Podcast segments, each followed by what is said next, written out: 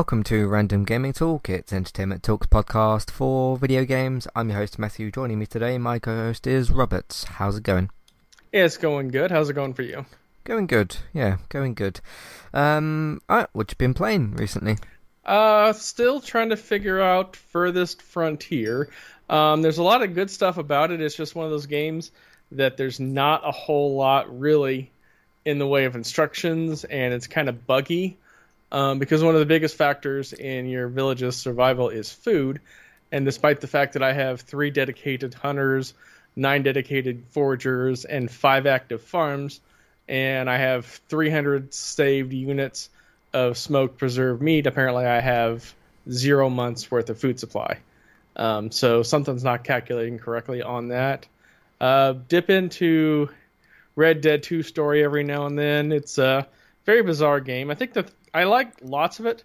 The thing that drives me the most nuts is that whenever you do a story mission, you get graded after the fact without them telling you what is required to be like a gold or a silver or whatever. Okay, okay. How how are you being graded? I mean, like, what scores are you getting? It it varies. Like some in a certain time period, or get X number of headshots, or do this without taking any ointments or you know health potions the equivalent of. Right. But they don't, they don't tell you that in advance. Okay. It's only after the fact. So Hmm. it's like, what's the point? Right, right. I mean, I play. I last played it three, four years ago when it came out. Um, I don't remember that being part of it actually, but um, and unless the mission mission thing came up and I just clicked it off or something, I don't know. But I don't remember that specific part. Um, a little enjoy- window pops up in the corner. Yeah, for the most part, I'm enjoying it. Um, a little, and it's not every mission. It's just thing. There are some missions where you just do and you don't really get judged on it. Those are like the more one-off, you know, random spawn things. But like for actual story-based missions, which show up as a marker on your map with the yellow and the person's initials that it invol- revolves around, um, it'll just pop up in the corner after the fact, and it'll just give you like a rating, and it has you hold this button to see the details, and that's how you find out what you did and didn't do right. Okay, okay. Um, anything else? Uh, not really. Work's been kind of busy, so I haven't had a whole lot of time to game. So Okay, okay. Um, just a note of something I found the other day. Um, I saw. I can't remember how it came up, but Microsoft Flight Simulator came up. I can't remember why. And I- Gamescom. um, it, was either that or something outside of that, or someone talking about it, or something like that. Um, but yeah, they did they did mention it at Gamescom. Um, and I thought, oh, I've not played that yet. And as I said to you, what a month or so ago, or whatever, when I got my Series X, I was like, hey, I've kind of played everything I want to via Xbox, um, because I've played obviously third party games and that sort of stuff as well. So I was like, hey, I've played, you know, Halo, uh, Gears of War, Ori, you know, all, all those sorts of games I care about. Um, and I thought, oh, I've not played Flight Simulator. I'll look it up on the store. Um, and it's on Game Pass. Mhm. But when I did a thorough, apparently not thoroughly enough, when I did a thorough game uh, search of Game Pass before, like I looked in every category and everything, I don't remember seeing it before on there. Um, but because it, it came up in on Twitter in some sort of way, shape, or form, and I thought, oh yeah, that's like I couldn't remember if it was out, if it was in beta, if it was only on PC. I, I couldn't remember what state the game was in. Uh, apparently, it came out on Game Pass like last year or something, but I didn't know that for some reason. Um, I knew the game was sort of around. I just didn't know because you've got like PC Game Pass and Game Pass and all this other kind of stuff. So it got a bit lost for me. Um, but no, I haven't jumped into that yet. So um, what I've basically been doing this week, uh, I pre-ordered two. I can't remember if I forgot to mention this last week or if I pre-ordered. I don't think I pre-ordered both games this week, but I have now pre-ordered both uh, Call of Duty Modern Warfare 2 and The Last of Us Part 1. Obviously, Part 1 is the remake of, of Last of Us 1, so differences in titles. Um, I don't, I don't think I pre-ordered both of them this week. I, I must have just forgot to like mention that I pre-ordered Modern Warfare 2. But basically, I, I know I'm gonna get my money's worth out of those games. Um, Mhm. and I know I'm pro I'm probably I'm 80 to 90, 95 percent sure that I'm going to at least enjoy both of those games. I mean, um, like the, you know, I'm a big Last of Us fan. I've been really looking forward to Modern Warfare 2. There might be things about both games that I don't like, possibly. But um, that that's you know when you're sort of buying something and you you think okay there might be something wrong with this, but you're pretty sure you're going to enjoy it. Like maybe you go and buy a cinema ticket for a film or something, and you think okay there might be some things wrong with it, but you're ninety percent sure you're going to at least enjoy it because I looked at that and thought okay I'll probably try and get the platinum in part one probably. Um, I don't know if that will be tied to like grounded or permadeath or I, I don't know what will happen there.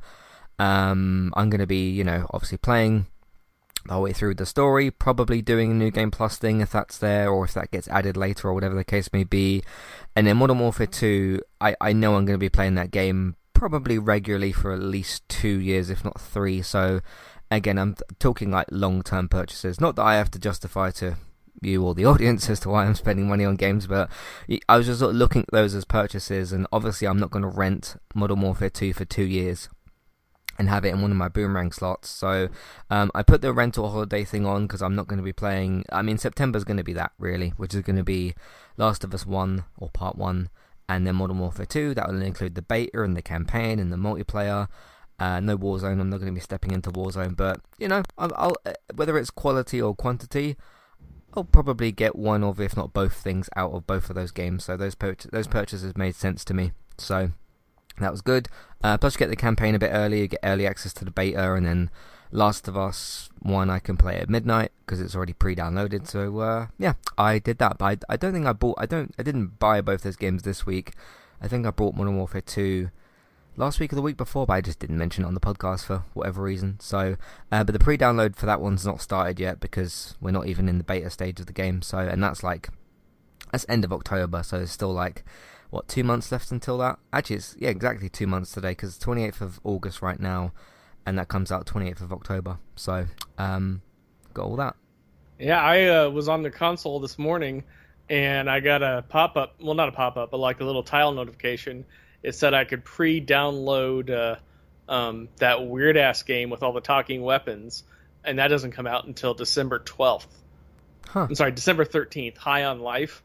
Um, Mm-hmm. Do you remember that from Gamescom? We talked about it before when it got announced. But yeah, you can already pre-download that, and that's four months away. Mm-hmm. Is that actual to download the thing or to set up the pre-download? Uh, to to pre-download it, which Okay. I'm not even going to bother because I'm sure there's going to be a patch between now and then. Yeah, yeah. So, um, but any thoughts on me buying those two games? I mean, it's quite obvious that I would buy those two games, obviously. So Yeah, that's not that's not a real shock that you're going to buy both of those games. yeah, yeah. I'd be more so- shocked if you said you weren't buying those games. Right, Let's you'd be be like, honest. Yeah, yeah. So, yeah. Uh, given the way that I've talked about Last of Us one and two, and um, interesting point actually towards that, I haven't actually played Left Behind. I think I mentioned that on the podcast somewhere before. Um, I, I know what happens in that story, obviously, but um, yeah, I've never actually played that. I've I think I watched it on YouTube or something. That's like the prequel DLC thing, which will be included with this, with all the bells and whistles of the remake. So um, that will be even more uh, content for me to get out of that, and I'm sure I'll enjoy that as well. So, good stuff, good stuff. Um, in between, then uh, again, I'd like to give. I mean, I can give shout outs to whoever I want, or to tell you to not give a shout out to whoever I want to because it's my podcast. Because sometimes I say, hey, there's this bad YouTube channel, they're really nasty, don't go and watch them. Or sometimes I bring up the more positive stuff and I say, hey, go and check out this YouTube channel. I just discovered them or whatever, and they're really nice. Uh, I've been con- I've been continuing watching. Um, PlayStation Access. I mentioned them before. Um, I watched like a bunch of their videos and streams. Really nice group of people. Uh, they've changed like co-hosts and things in in, in the past, uh, but they're officially like branded by PlayStation and everything. Although they don't have, like I said sort of before, they don't have like a bias towards PlayStation because they mention like, okay, these games are good and whatever, and then like there's games that obviously stand out and stuff, but. I'm watching a really funny series that they did. Um, over the time I've watched them, I think it's Rob um, he's a big, big, big Metal Gear Solid person, and I really, really like Metal Gear Solid One. But he sort of like he knows those games, like all of them. Uh, the Metal Gear Solid games, obviously, fantastic uh, game series. And who is it? Uh, Nathan and David. I try to remember all the the male co-host names because Ro- Rosie and Ash are pretty sort of different, but a, cou- a couple of the men I get, get sort of their names mixed up. But no, it was uh, Nathan and Rob Uh, this was a 2017 Let's Play that they did, but age doesn't really affect that Let's Play, and it's called Metal Gear Stupid.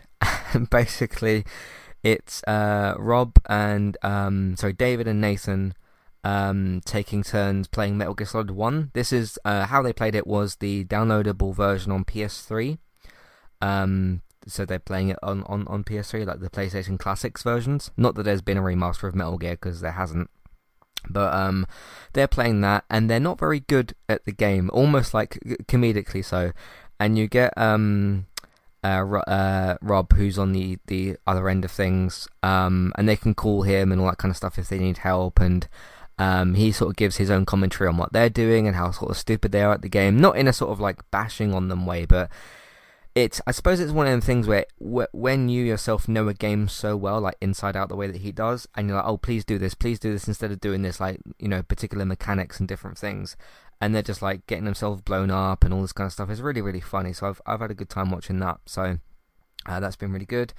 Um, I did some messing about in Last of Us Part Two today. I went in and just got the uh, enabled the unlimited ammo stuff, and I was just I was just having just having fun shooting the uh, explosive bow and arrow. Um, I was actually trying something which was like, hey, if I like sprint in towards these enemies and just let loose with that, what does that end up like? And it was it was pretty fun.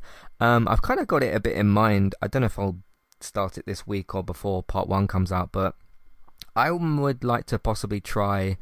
I couldn't really do it with Abby's sections, though. That's a difference. Um, playing through Ellie's parts of the story and trying to not like on a stream or something maybe I, don't know but like try to do a speed run with the game where I'm I'm sprinting through the levels using a bow and arrow but the explosive rounds because um, that will completely tear up um, infected and humans plus there's certain areas of the game that you you don't have to kill everything in order to progress um, so certain areas like if you sneak past doors in certain parts you lock off enemies that are trying to get to you so it sort of speed uh, uh, suits a speed run in that way. I might uh, might tinker with that a little bit. I, am not going to play the entire game, but I'm going to probably do it by chapter or something. So I might have a mess about with that. But um, other than that, I've been I've been trying to uh, make the most of um, my kind of remaining time with COD Modern Warfare because there's going to be the new one in like a few weeks. Uh, well, not a few weeks really. The beta will be out in a few weeks, and um, yeah, time's time's ticking away on my time with Modern Warfare and although it's a game that's got issues, it's got problems. Obviously, it's kind of you know not really got people working on it anymore because it's kind of got probably a skeleton crew working on it.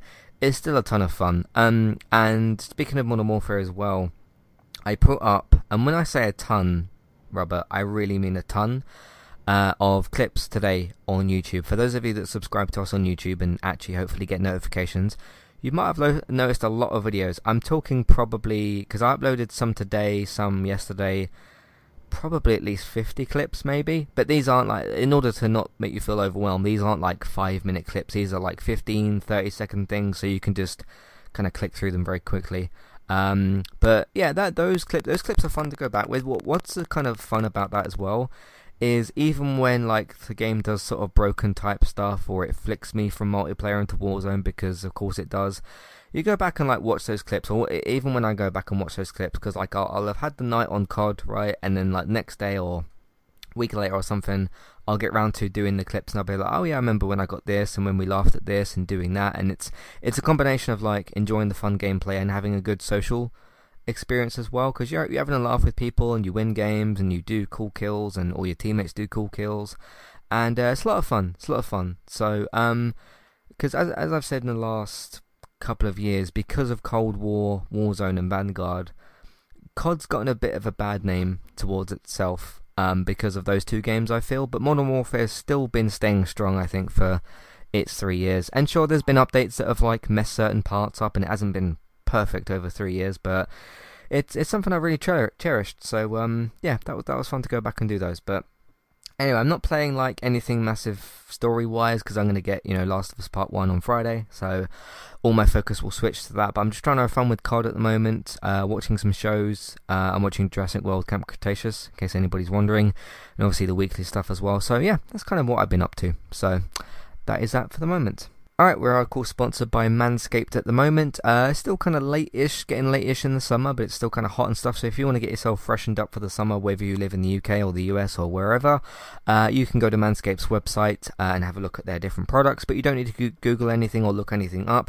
You can check the link out in the show notes uh, to go over to Manscaped's website to get started, so you can have a look for yourself on what products they've got, different sets of things, different individual products, uh, different razors, shavers, ears, nose hair trimmers, uh, deodorants, clothes, those sorts of things, uh, the things that you'd expect from somebody like Manscaped. Uh, they did email me the other day as well. They are doing a um, soft kind of relaunch very, very soon, so I should have some new products to tell you about soon because hopefully they should be sending me some stuff. But uh, got a good thing going on with Manscaped at the moment. Of course, if you're wondering about that promo code for 20% off, that's ETALKUK, E T A L K U K. Uh, put that in your promo code box once you get to checkout, once you've figured out what you want to buy. Uh, had a look on that sort of stuff. So you can either copy and paste the code from the show notes or type it in yourself. ETALKUK, E T A L K U K. Click on apply, and that will give you 20% off your order with Manscaped and that nice free shipping. So first hand quality, professional made stuff, packaging, and the items themselves, all really, really good stuff from Manscaped. So go and check them out. And if you want to buy some stuff, remember our promo code is written in your show notes. So go and check out Manscaped to get started today. Uh, thanks to Manscaped for sponsoring Entertainment Talks podcast. And of course, thank you very much for listening. Now let's do some housekeeping and we'll see you after that for some news. See you in a minute.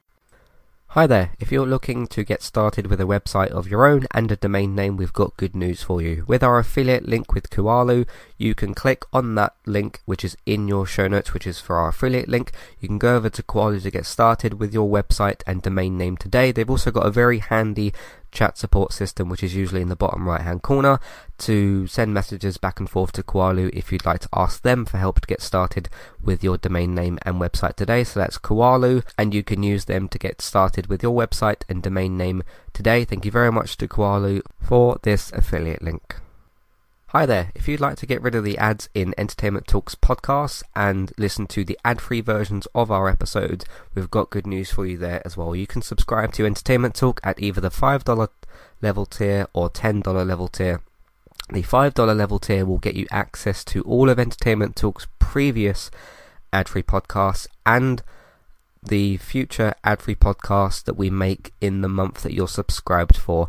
If you also subscribe to us at the $10 level tier, that will get you that benefit that I've just mentioned, and it'll also grant you access to request a review for two episodes of a TV show and a general discussion on that show, or a film review of your choice. So if you if there's a TV show out there or a film that we've not covered perhaps and you'd like our opinion on it, we can watch two episodes of that TV show or film review. So it's one of either of those per month. Of course, if you continue subscribing each month, you can pick a TV show, then a film the next month, and so on and so forth. This is a great way to support Entertainment Talk, get your ad-free podcasts, and also get some reviews of your choice.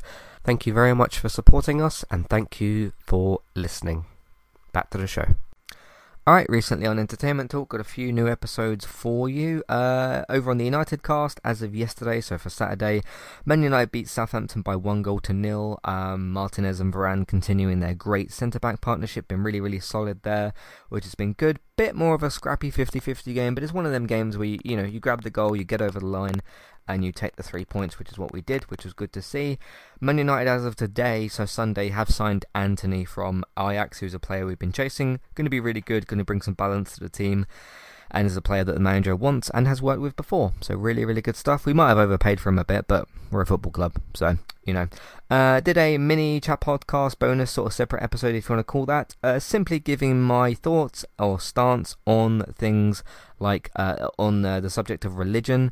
Um, the reason I did that is because I've kind of covered other life related topics, if you want to call them that, before. So I've touched upon Black Lives Matter stuff, I've touched upon LGBTQ stuff, uh, the abortion situation in the US, I've touched upon gun control, all sorts of different things, you know, in, in terms of our worldly sort of topics that we deal with uh, in the world. Uh, but religion was one that I'd, I'd mentioned things here and there about my stance on religion, but I thought I'd do a dedicated episode to talk all about that. So you can check that out if you're interested. Um, and if you're not interested in that one for the chat podcast, I'll still be doing, I'll be returning with a normal monthly chat podcast this Thursday, which will be the 1st of September. So look out for that.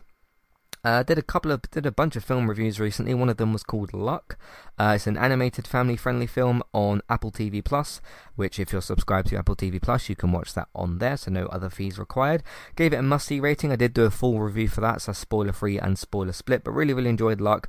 That was good. Getting some good promo out there as well. Seeing Apple promote it a bit, which is good because uh, it is a bit of a smaller sort of film. But I really enjoyed that. Must-see rating. That's for Luck. Um, did a big DC Talk podcast. This one was for uh, talking about the cancellation of Batgirl, what that all means, what's going on with that. Um, and the day before I did that podcast, uh, one thing that also prompted me to do the big episode was uh, Warner Brothers yet again delayed a bunch of their films. Uh, they delayed, I think, Shazam. Uh, there's rumors of Flash being delayed again, although that wasn't confirmed. And there's, um, I think, of Shazam 2 and Black Adam that got relayed due to some financial issues. I talked all about that. Also talked about Batman as well. Um, what's going on with the Aquaman film with him, and of course talked about the Flash because whenever you talk about DC these days, the Flash is always going to be something that comes up. So talked all about that. Uh, Better Call Saul's now finished. Um, this is the episode we did after our series finale review, so it's called Better Call Saul series wrap up. What that basically means is for a show that's finished all of its episodes, all of its actual intended episodes, there will be no more episodes of Better Call Saul because it's finished. So me and David returned a week after the series finale and did what we call a series wrap up, which is one big last kind of discussion about how we feel about Better Call. Spoilers, we feel very positively about Better Call Saul and we really enjoyed it. So that was that one. Uh, the other film review I did recently was for Nope. It's Jordan Peele's uh, third directed film after Get Out and Us. Came out in the last couple of years, uh, but Nope, I gave that a um, don't skip review. Very much enjoyed that. Had a few issues here and there with it, um, which of course why I gave it Don't Skip. But Don't Skip is still a recommended review. That one is spoiler free. Um, did another one which was for Prey. That is the Predator prequel, which is available on Disney Plus in the UK via Star and Hulu in the US. It's a Predator prequel. I did the uh, spoiler free review for that and gave that one a Don't Skip rating as well. Really enjoyed that one. Over on the other United Cast episodes, we recently beat Liverpool by two goals to one, which is it's it's always good to beat Liverpool. Always good to beat Liverpool. So uh, that was really really good as well. So Man United two, Liverpool one. Uh, gaming talk for last week. Uh, we talked about Assassin's Creed and the Spider-Man Pride flag controversy stuff that we talked about, and some other stuff as well. A whole bunch of things on that episode, but those were kind of the main two topics. Uh, did a must play review for speaking of video games uh, for Moss 2, which is available on PlayStation VR and on uh, I think Oculus or something as well. But that's a sequel to Moss. That's on PSVR, and I gave that a must-play rating as well. That's what we've been doing recently on entertainmenttalk.org and on podcast platforms. Let's get into some news.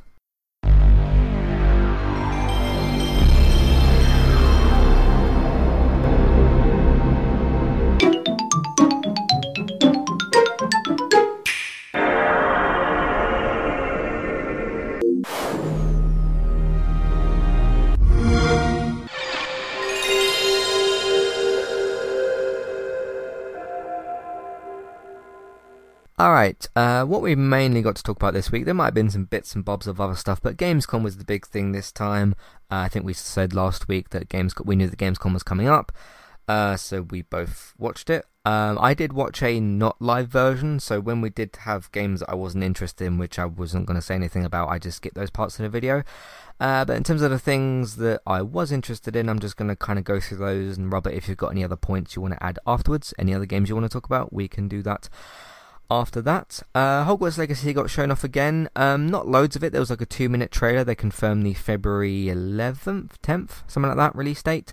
Um, and if you pre order the deluxe version, you get it a few days early. That's on the 7th that you get that. I think it's the 7th and the 10th is the two release dates for that. One of which is if you pre order a bit earlier or uh, pre order the. Uh, Premium Edition, uh, which both of those pre-orders are available on the PlayStation Store. I didn't check Xbox, but um, yeah, this was talking about mainly the actual focus of the trailer was um, for like um, I almost said dark side, that Star Wars stuff in it.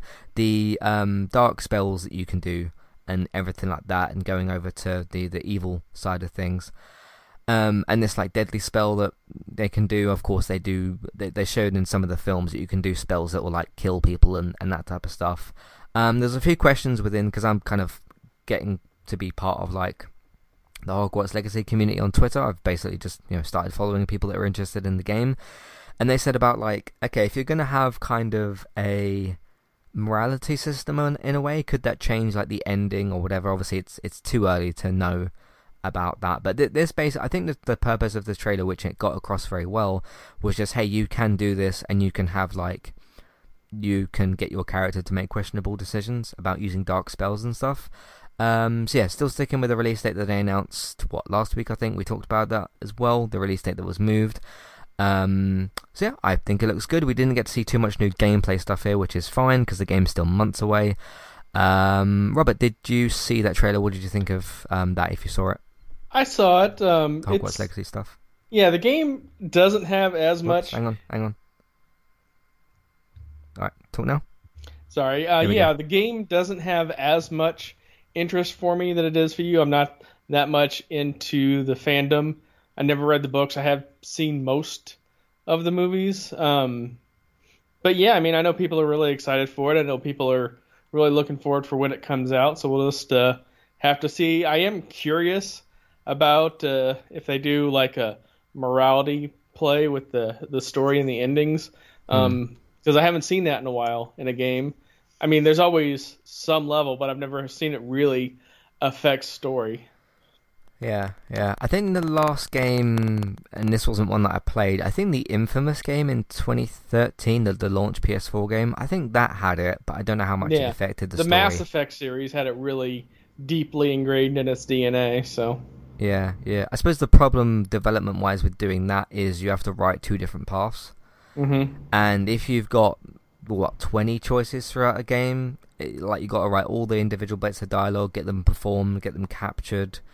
um, get them animated well. You know, there's probably a lot of elements to that, and plus coming up with ideas that actually make sense for you know whatever. So hmm um, that's a bit more of an undertaking. See, Telltale kind of got away with that a little bit because you made different choices, killed different people at different points, but it was like an alternate version of the same thing, kind of.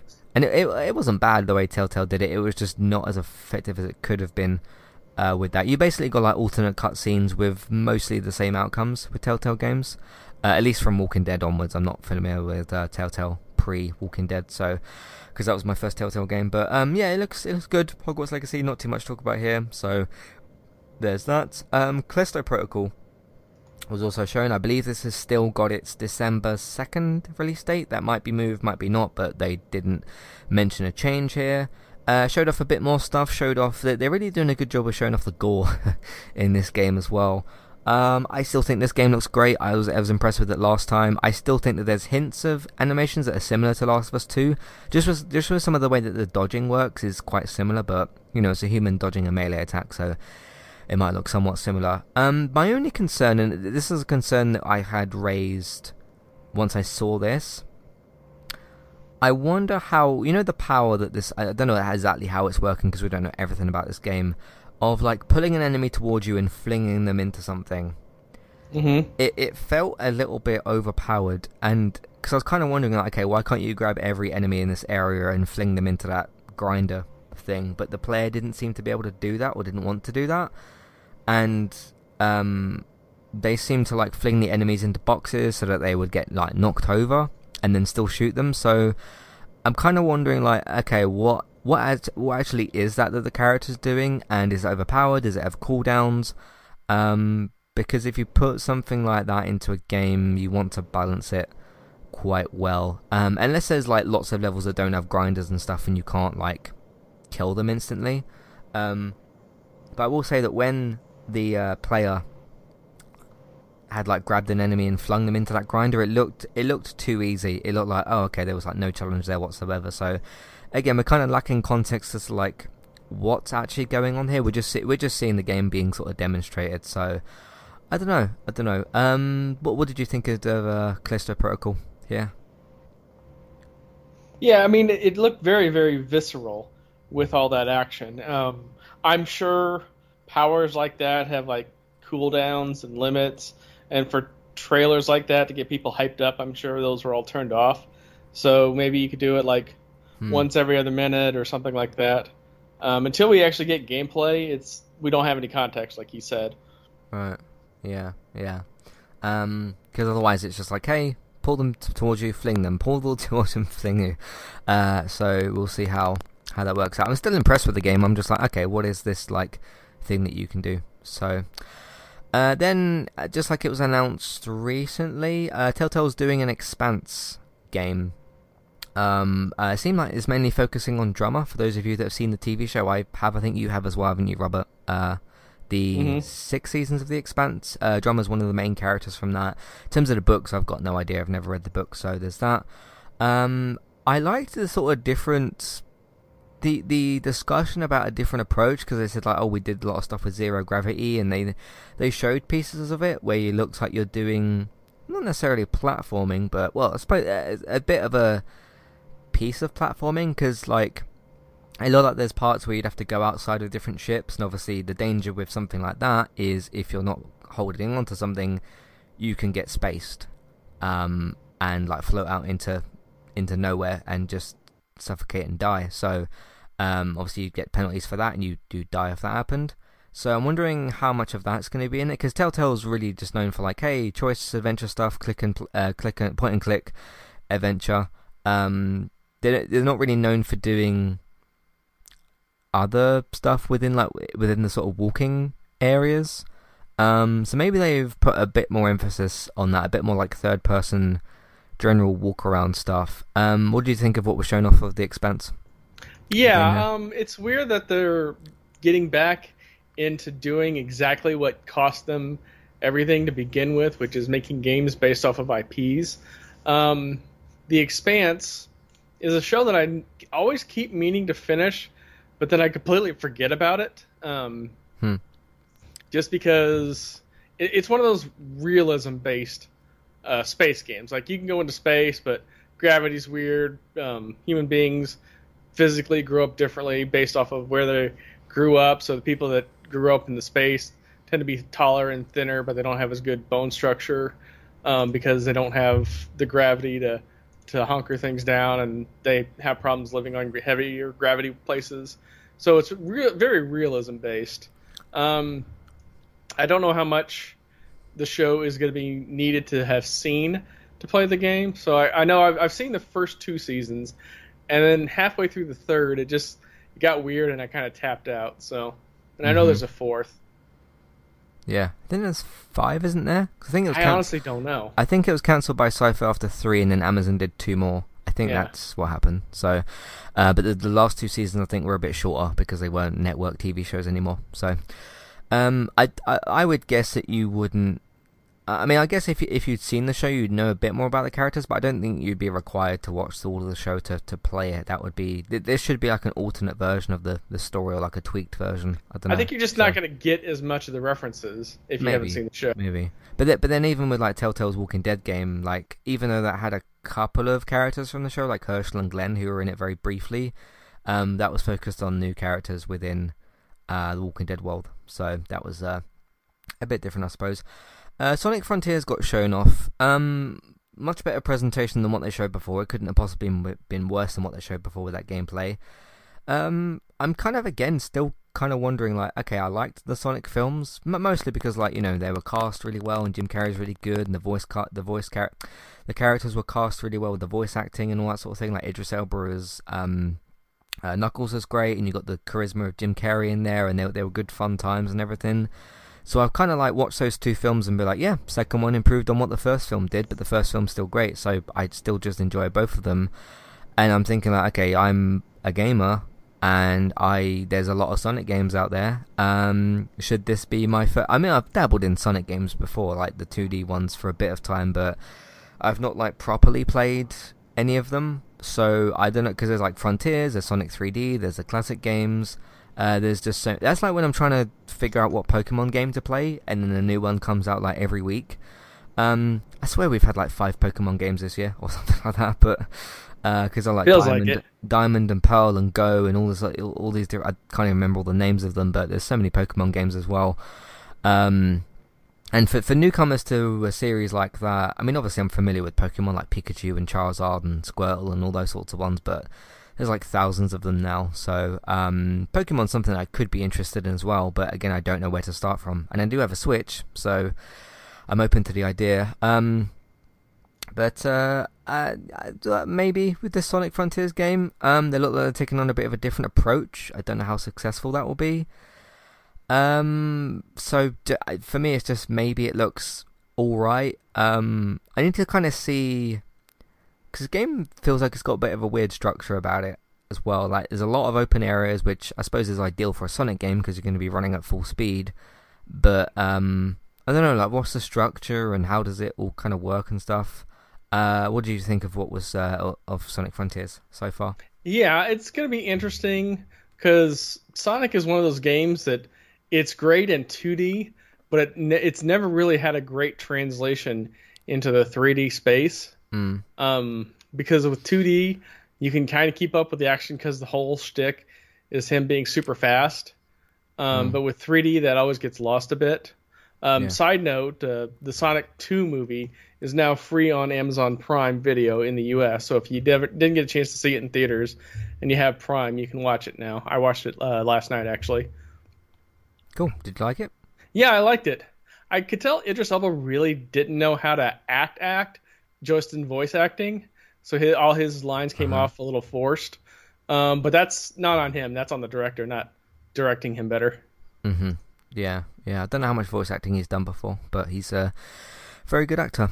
Yeah. Um, yeah. So, and you're is it Colleen O'Shaughnessy? I can't remember her name. Uh, as Tails, she was really good, and then you got Ben Schwartz back as Sonic, who's really good. So, mm-hmm. good stuff. Um, glad you enjoyed the second one. So, uh, but yeah, again, I, I, I, want like I think what I need to see is like, okay, show me a level or a mission from this game. Like, what are you doing exactly? What are the mechanics, and why? What advantage are you taking with this open world? And like, which characters are in it and that sort of stuff. So I, I just would like a bit more information. Uh, Lies of Pi, or sorry, Lies of P, um, which is a bit of a strange title. Um, I'm just gonna. These are ones that I've actually got descriptions for because the other ones I didn't feel I needed descriptions for. Tells the story of Pinocchio's never seen before as the puppet. Um, Mechanoid uh, Pinocchio players will wind their way through the streets of a ruined city, crafting weapons from the materials found in the world and interacting with the remaining few who manage to survive in this hellscape. Uh, the more lies told, the more human players become, um, with all the advantages and disadvantages it is it entails. Uh, Lies of P uh, features profound narrative choices and deeply customizable character progression to round out its RPG features. Um, yeah, I thought this game looked looked cool. It looked kind of looked a bit Bloodborne esque, which those game those like Souls games and all that stuff aren't really my thing. Um, but they do look like the the gameplay of those games are great. They're just not my type of game because uh, you can recognize that game's good and it's just not for you, which is which is fine. Um, but this looks again, it, even when I played through Bloodborne and stuff, I never quite got that sort of this is the masterpiece, this is the greatest PlayStation game of all time. Because somebody, some people like you know played Bloodborne and thought it's the greatest game I've ever played. Which, if you did, I'm glad you enjoyed your time with it. But um, even when I did give Bloodborne like a really, really good shot, um, I never thought it was anything close to that. But this almost looks like a more interesting Bloodborne to me. Like it looks like it's got a bit more to it. Hopefully, this isn't another game with cycles and stuff. Um, because the only time I've really enjoyed that was with the Star Wars, um, uh, Jedi Fallen Order game, but that was like a bit different and a bit more sort of streamlined. So that was uh, a pretty good one. But yeah, overall, with like, see things with the with these third person type of games where you've got like this type of combat and stuff. Um, it's interesting to look at sort of animations and what weapons have you got and that sort of stuff. And from from what we got shown of this, um, I thought it looked good. I thought I, I'm, you know, it, it, caught my eye, it caught my interest, so I thought that looked quite good. Uh, what did you think of Lies of P? Yeah, it's definitely Bloodborne with a side of steampunk. Yeah, um, it yeah. looks good. I don't know that it's a game that I would play, uh, just because for the story aspect of it. I don't know if that's something that I would actually be interested in because mm. I hmm. don't play the Bloodborne, the Souls. I don't play any of those. Um, but we'll have to see if we get like a story trailer that tells us more about the world. Then I'm then I'm going to be interested in it. But af- outside of that, not really. See, I kind of agree, but also um, for me with it, like with Bloodborne story, for example, it was either that I didn't get far enough into it or whatever, but I was never really there for the story. I, I've always read and heard about games like Bloodborne and Dark Souls that the story stuff is always like okay if you want to go and find the books in the in the world and find out more about its lore But these games I feel are supposed to be a lot more gameplay focused. I, I know what you mean about the whole Pinocchio aspect or whatever's going on there. Um, but I feel it might be more gameplay focused, so we'll see how that one turns out. Um, Killer Clowns from Outer Space, um, the game. Um, Killer Clowns from Outer Space, the game, is a new 3v7 asymmetrical online multiplayer game inspired by MGM's 1988 classic horror, uh, sorry, cult horror classic film, uh, when murderous alien clowns come to feed on the quiet town of Crescent uh, Cove. The locals must work together to fight back and survive the invasion. Players can team up as um, as either clowns or humans, choosing from a variety of character classes to explore an expansive, uh, ever-changing map with creepy surprises waiting around every corner. Um, one of my friends called Barry, who I chat to fairly regularly, um, who's like a big, big, big, big horror fan, um, and he likes a lot of the classics and things like that. Um, he really, really, really loves this film, um, and he's pointed out to me before in conversations we've had that like there isn't really anything else like Killer Clowns from Outer Space out there. And when he said that, I was like, well, having a conversation with him wasn't really trying to challenge him, and I was like, yeah, I think you're kind of right. And obviously, there's been horror slashers and horror films, and you know, you've got like Jason, you've got Freddy, you've got Michael, and you've got all those t- types of, you know, like slasher characters, slasher horror characters. But this is something that like I mean, this is very much a B movie horror thing, which have got their classic sort of like, um, you know, feel, feel to them and stuff. Um, I don't know how this is going to work in multiplayer. Um, I mean, sure, it will be well, apparently three v seven, which I don't know why it's three v seven, but um, a bunch of team run around as the clowns. I suppose there are like these characters do have names and stuff, but I've never seen the film myself, so I couldn't tell you who's who uh, and then the rest of you are humans and you try to kill each other. Um, so we'll see what that's like. They showed a glimpse of the gameplay. I thought it looked okay. Maybe it's you know too little to too little and too early to tell. Uh, have you ever seen this film before? The the film that this is based on? I honestly don't remember if I've ever seen it before, um, because one, it was a long time ago. Um, two, horror is not really my thing. Yeah. Um, so it's really kind of a a not quite sure kind of a thing. Um, I might have seen it at like you know randomly one time, and then forgotten about it. It's just it's so bizarre that that is an IP that somebody picked up and made into a game. They're yeah. like making uh, you know Toxic Avenger or Attack of the Killer Tomatoes or something like that. Hmm. Both of which are actual movies. Um, yeah, just so random out of nowhere. Yeah, yeah. Um, says MGM, which they got bought by Amazon, I think, a few months mm-hmm. ago. Uh, obviously, that's the film production studio, not the game developer. I just wonder. Um, okay, they felt someone somewhere felt the reason to bring up Killer Clowns from Outer Space and say, "Hey, should we make an online game about this?" The thing with an online game which obviously like the the competition for online games is really fierce. I mean, you got things like you got things like Fortnite, Titanfall, Call of Duty. You've got Battlefield, still kind of. You got Halo. You've got Destiny. You've got you got most of which are shooter series, and this will have shoot, shooter elements to it, but it won't be like your Fortnite or your sort of those those types of things. If you're gonna have an online game that doesn't have a single player story, um, if this doesn't get enough long term interest, which I don't know what the long term plan is or how long they're intending on keeping this going, and it's a live service horror game where you're going to be like, hey, new game modes, new weapons, new things like that. If the player count for this game dies off, um, and the reason I'm saying that that could happen is because this is a very niche B movie horror type thing that uh, people in this day and age, like people that are growing up sort of now, um, wouldn't have probably heard of this. I mean, horror franchises that are classic, sure, like again, Michael and Jason and Freddy and, you know, Ghostface, those are like icons in the horror world. I'm not saying that Killer Clowns isn't, I'm just saying who's talking about that, apart from my friend Barry, who is like the only person I know who talks about it, because he really loves that film, which is great that he loves it, but um, if I didn't know him, I would never have heard of this film before, and I, I would watch this trailer and be like, oh, I don't know what this is, and then it, it would just it would just pass through my brain, and I wouldn't even think twice about it. So,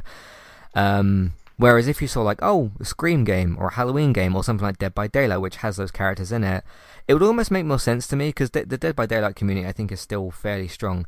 It would almost make more sense to me if you added the Killer Clowns characters to that game and then grew that fan base. And then what you could do, and again, that's probably like a completely different de- development studio and all that type of stuff, but instead of making a new game that you've got to give new stuff to all the time and it's tied to one IP, which is Killer Clowns, unless you're going to do some sort of crossover stuff, which is possible, but you have to still do that. I think it would have made more sense, and I could be wrong. This game could be alive and well in five years or, or whatever. But to me, it would make more sense to look at the already existing horror game that's got a at least a good, from what I hear, online community with Dead by Daylight, which has already got horror characters in it, and add those characters, then put a trailer out there that says, hey, we're adding Killer Clowns to that, and then you take the small niche group of people that love Killer Clowns, and then you bring them over to Dead by Daylight, and you grow that game more. Maybe it doesn't work in the exact same way I'm describing, but I'm just trying to look at it that way. Instead of making a new game that people have got to go over to, because um, you could have fans that are playing the Dead by Daylight game and thinking, oh, I have to kind of go over there to play as those characters. I don't know. So we shall see. We shall see. I just I just wonder what shelf life this game's got because it is very B movie niche type stuff and not your big like Michael's uh, Ghostface all that type of stuff. Um, do do you kind of agree there? Yeah, like I said, it's so random. Uh, the only good thing you could say is they probably didn't have to spend a lot of money to acquire the IP rights. Yeah, I'd imagine so. Um, because I, I think there was one film. I don't know if there's any sequels or TV shows or anything, and it was in 1988. So, which wasn't like ages and ages and ages ago. I mean, I was born in '94, so wasn't that long ago, but it was still a bit of time ago. So, um, then they showed off some more Gotham Knights. Um, well, I say then they showed off. Then my next thing written down is that they showed that off. Latest video reveals two DC supervillains: the mastermind criminal influencer Harley Quinn. Not a shock that she's in a DC game. She's one of DC's biggest characters. And the shapeshifting Colossus Ghost, uh, not Ghostface, Clayface, uh, who are both part of the vast criminal element threatening the city in Gotham Knights, which is obviously Gotham City, along with the cold-blooded Mr. Freeze, who I, I miss Mr. Freeze. He hasn't been in that many adaptations of anything recently, and the secret uh, and sinister Court of Owls. Uh, the trailer also provides a closer look at Batgirl, Nightwing, Red Hood, and Robin in action as the four knights uh, face off against these fearsome foes while trying to protect the vulnerable, always vulnerable Gotham City. Remember that Bruce Wayne's supposed to be dead as well, so he's not anywhere to be seen. Um, I will play this game because simply because I want to play more DC games. I want more DC games to be great created. So therefore, if I want more things from the IP, I should support the IP. That's what makes sense to me as a player to do. That does not mean that I'm going to enjoy or look forward necessarily to every single thing from the IP. Uh, currently, DC films are a bit of a struggle. DC TV's in a weird spot. Um, we've got some good stuff, some bad stuff in all three elements, which is games, TVs, and shows. Obviously, we had the good Batman games and that type of stuff. I just think this game, first of all, this game does not look next gen at all. I do not understand why this game can't be played on a PS4, because if you can play Gotham Knight, not Gotham Knight, uh, Arkham Knight on PS4, which looks like a much much better game than this, both in terms of detail, production quality, just just everything like that, um, and like evolution, animation, interactivity. It looks kind of the same as what we've had before, which isn't a bad thing. It's just not a sort of like push forward. And if you're advertising this game to me as like, oh no, we cancelled our uh, Xbox One, PS4 versions this n- nothing of what we've seen so far because we've seen a good chunk of this game now we've seen like individual trailers and uh, gameplay sections and stuff like that like they put out a 15 minute or whatever it was uh batgirl gameplay and it just doesn't look much different that's come than what's come before so if you're pushing pushing this as a current gen title show me why that is and again i'll, I'll look forward to playing as i, I don't uh, honestly I don't think I'm going to play as Nightwing, Red Hood, or Robin, just because their gameplay doesn't look interesting to me. And given that we've had Batgirl cancelled, and I've wanted to see more of Batgirl in media, whether it's games, films, or TV shows, and we haven't really had much of her, I want to play as her more. Um, so if I can play the whole game as Batgirl, I probably will. Um, just because that will be my, my preference, and if that's a choice, then that's what I'll choose to do. Uh, Robert, what do you make of so far of, of Gotham Knights? It, it, looks like a hot mess. I agree with you in that I it does not look like it has to be played mm-hmm. on a next gen system. Um, that makes no sense at all. I probably won't, uh, just because nothing in the story has made me interested enough to want to play it. Mhm. Um, outside of that, I really don't have anything to say. Hmm. I I think not from a multiplayer side. Obviously, Avengers had a lot of issues with its multiplayer. I don't think this has multiplayer. Um, I think this will end up being DC's version of the Avengers game. Um, maybe not as bad. I mean, I don't know how bad it will be. And again, a lot of the community type issues from Avengers were because of the mess that was the multiplayer. And this game doesn't have that. So, if it's just sort of one and done, well, not one and done, but like you go in, you do the story, you finish the game, and that's it. I'll probably do that.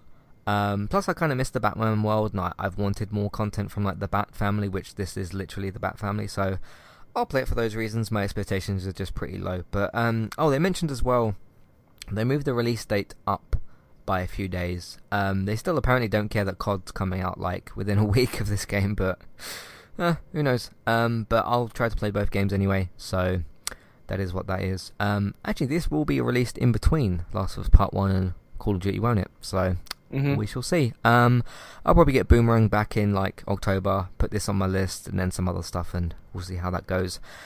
Uh, the lo- one of the actually last thing they showed was something else. Um, my second to last game I've got noted down here. Where Winds Meet. Uh, Where Winds Meet is set during the beginning of the Northern Song Dynasty. Uh, during an area of war and conflict, players take on a role of the wandering swordsman who grew up during this brutal age and use their martial arts and sword fighting skills to survive against countless foes. The player is thrust into this ruthless world and they must choose between upholding their code of morals in order to protect the innocent and fight for justice only uh, or live only for themselves and risk the land slipping further into chaos and despair. I think this game looks really, really impressive. Um, I think this looks like a really interesting mix of sort of like Assassin's Creed and Ghost of Tsushima. Um, this looks like it's got some influence from Ghost of Tsushima. Uh, and I think it looks more like Ghosts than it does Assassin's Creed, but it's still got that very sort of like, uh, you know, traversal, um, climbing and stuff and things like that, and the, the sword fighting stuff and bow and arrows and all, all that type of weaponry, you know, swords and uh, swords and bow and arrows and knives and that sort of stuff. So um, I like using those things. Um, I've enjoyed the past Assassin's Creed games. I thought Ghost of Tsushima was very good with some flaws, but those flaws can be worked out in the inevitable in the inevitable sequel. But um, I remember liking at least Ghost of Tsushima, and I'm interested in games in, in this type of genre. This sort of ninja esque Assassin's Creed, you know, swords, uh, bow and arrows type genre. I really like that. Uh, there were some interesting mechanics that they showed off as well. Um, I think, yeah, for, for a first kind of look, um, I think the gameplay looked a little bit over the top at certain points, but again, there could be context to that, and maybe you'll be better. You'll be you know built up momentum by that point in the game. Um, but no, I think this looks uh, very impressive. I'm I'm interested, and I'm curious to see more. How about you, Robert? For uh, Where Winds? Yeah, this game definitely caught my eye. Definitely is on my radar. I love Ghost of Tsushima. Uh, it was an amazing game, um, and we don't get a whole lot of what this game's about. We get to see Mhm. some powers, but we don't know magic. Is it like a skill that he has? What's going on? So I definitely want to know more. Um, outside of the the really nice reveal trailer, uh, we didn't get a whole lot of information past that. So hmm Yeah.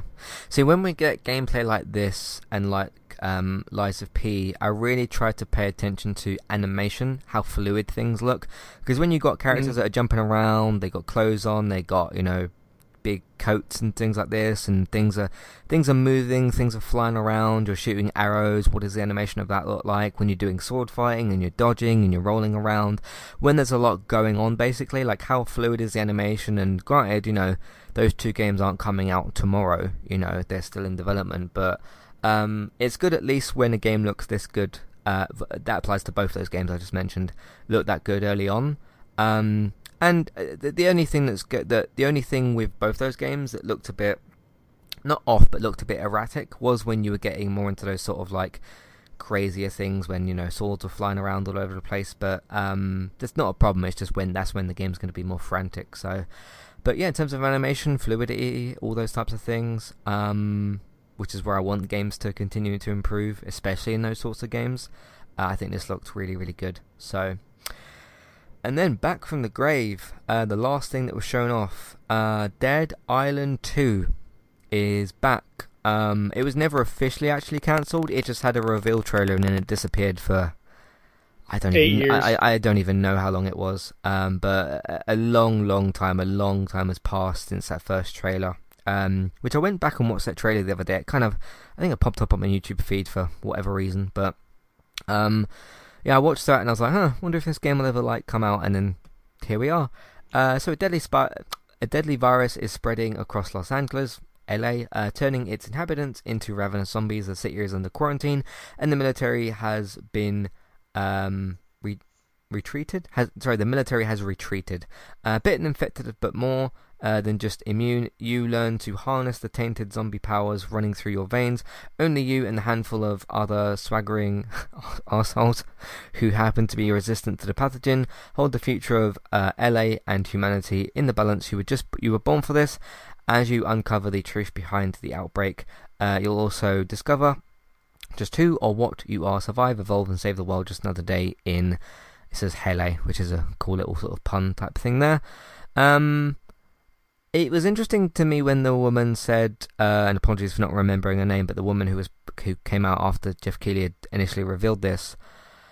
Um, she said like, okay, now we're gonna like, oh, do you guys want to see something else? You want to see some gameplay? And I was like, oh, gameplay like already like we're, we're coming back reveal trailer it's been a long long time i i expected to i expected to just see like oh quick trailer show off a quick thing let people know that we're back this game's still in development and then you know see you next time um i wouldn't really call that showing off gameplay though i mean because they showed off what like a minute 45 seconds or so of Mhm. what she said was gameplay the first 10 15 seconds is just scenery and i was like okay i'm not like annoyed about this. I'm just like, okay, you said I, I expected like a very quick little gameplay demo or like a gameplay trailer.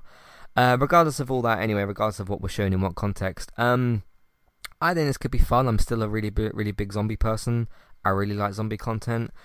I kind of looked at this and then I thought about Dying Light 2, which is one of my bigger dis- game disappointments for the year, just in terms of how Dying Light 2 turned out. It was fun, but story was rubbish and it just it, it was buggy and glitchy and it just it uh it wasn't good it, it just wasn't good it was it was fun to like knock zombies off rooftops knock people off rooftops and you know the combat was fun but everything else around it wasn't um I wonder if this might be like a good because this is going to be similar to Dying Light 2 in a certain way it's going to be that first person zombie action um, but yeah, if you're giving me like these big areas in LA and I can like have this big open world to have fun with in you know with zombies and get chainsaws and baseball bats and whatever else, I can certainly have a lot of fun with that.